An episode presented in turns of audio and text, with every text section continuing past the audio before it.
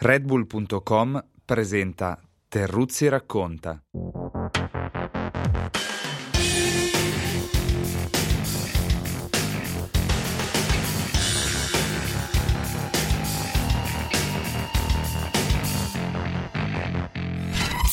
Le parole per raccontare questa storia sono tre: giallo, pace e formiche. Parole curiose ma utili per descrivere il Brasile inteso come San Paolo, inteso come Interlagos, che è una pista, un luogo, dove sono accadute quasi sempre cose clamorose. Giallo, dunque, le ragioni per girare attorno a questo colore, dai molti significati, sono diverse. Giallo, come il segno del Brasile, giallo, come il casco inconfondibile di Ayrton Senna, paulista, più sfortunato che vincente, sulla pista di casa, tra le lagune e le colline di Interlagos, appunto, dove hanno casa Rubens Barrichello e Felipe Massa. Molte giornate doppiamente storte, due sole vittorie per Ayrton 1993 e 91, con cambio bloccato in un finale eroico, drammatico, indimenticabile. Lui che da bambino scalava il muro di cinta per riuscire a vedere Gilles Villeneuve in prova con la Ferrari, quel suono magnifico del 12 cilindri, come un richiamo irresistibile. Senna, certo, il diamante dentro un giacimento di piloti leggendari. Ma il giallo qui porta anche altrove, porta ad una quantità di finali incertissimi di corse sospese sino all'ultima curva, oltre l'ultima curva. Chi segue il motorismo non può dimenticare la speranza infranta di Alonso, ferrarista, con Vettel che va in testa coda al giro 1 senza che nessuno lo urti con forza. Un miracolo, una macumba emanata forse dalle favelas bonificate che circondano la pista.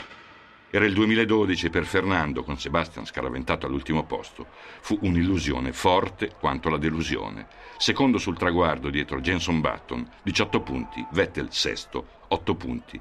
Abbastanza per vincere il titolo di tre lunghezze recuperate chissà come in quel pomeriggio fatato solo per lui.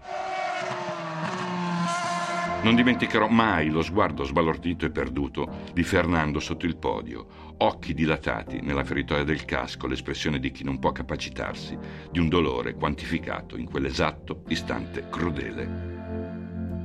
L'illusione di Alonso doppiava quella di Felipe Massa, vincente campione del mondo per una manciata di secondi, 2008, mentre Lewis Hamilton rimontava sull'asfalto umido, quinto alla fine, campione per un punto soltanto, mentre Felipe e i brasiliani ammazzavano sgomenti un'allegria già decollata. Ma il giallo che più ricordo a proposito di Interlagos si diffuse sul finale dell'anno precedente, 2007, sul giorno del titolo vinto da Kimi Raikkonen, l'ultimo vinto da un pilota Ferrari.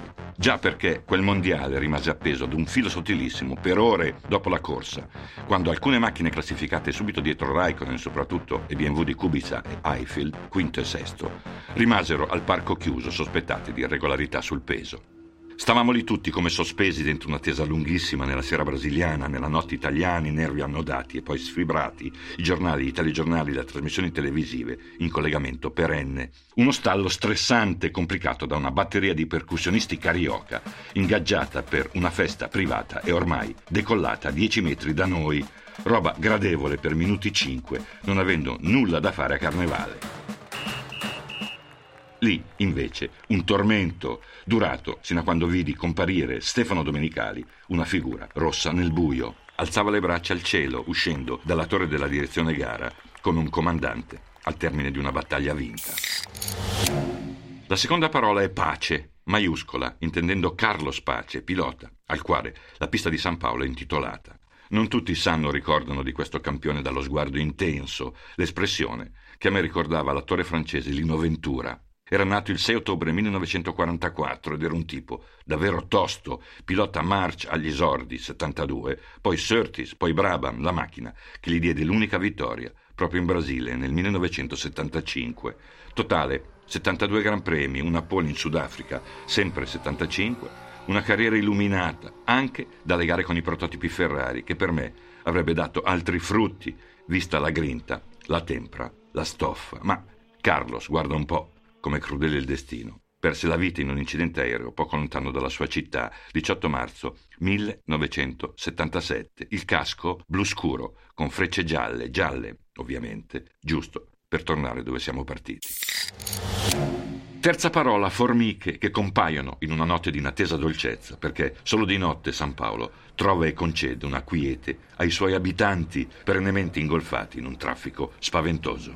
E la notte a San Paolo pare proprio per questo un regalo perfetto per godere di una tradizione culinaria d'eccezione.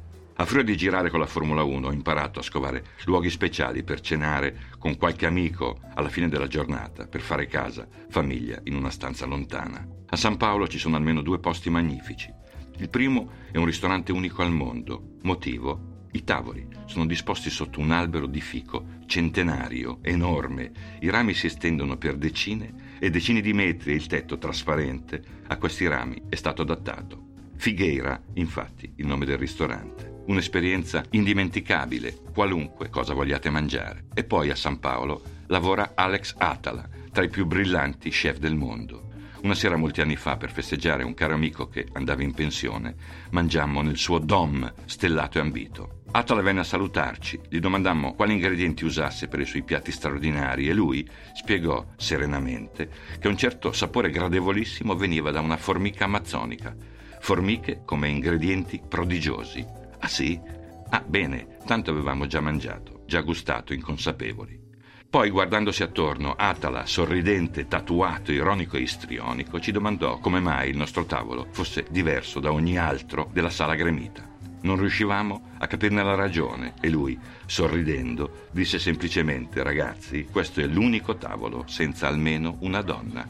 Era vero, maledizione, le ragazze stavano ovunque, in un inebriante inaccessibile altrove.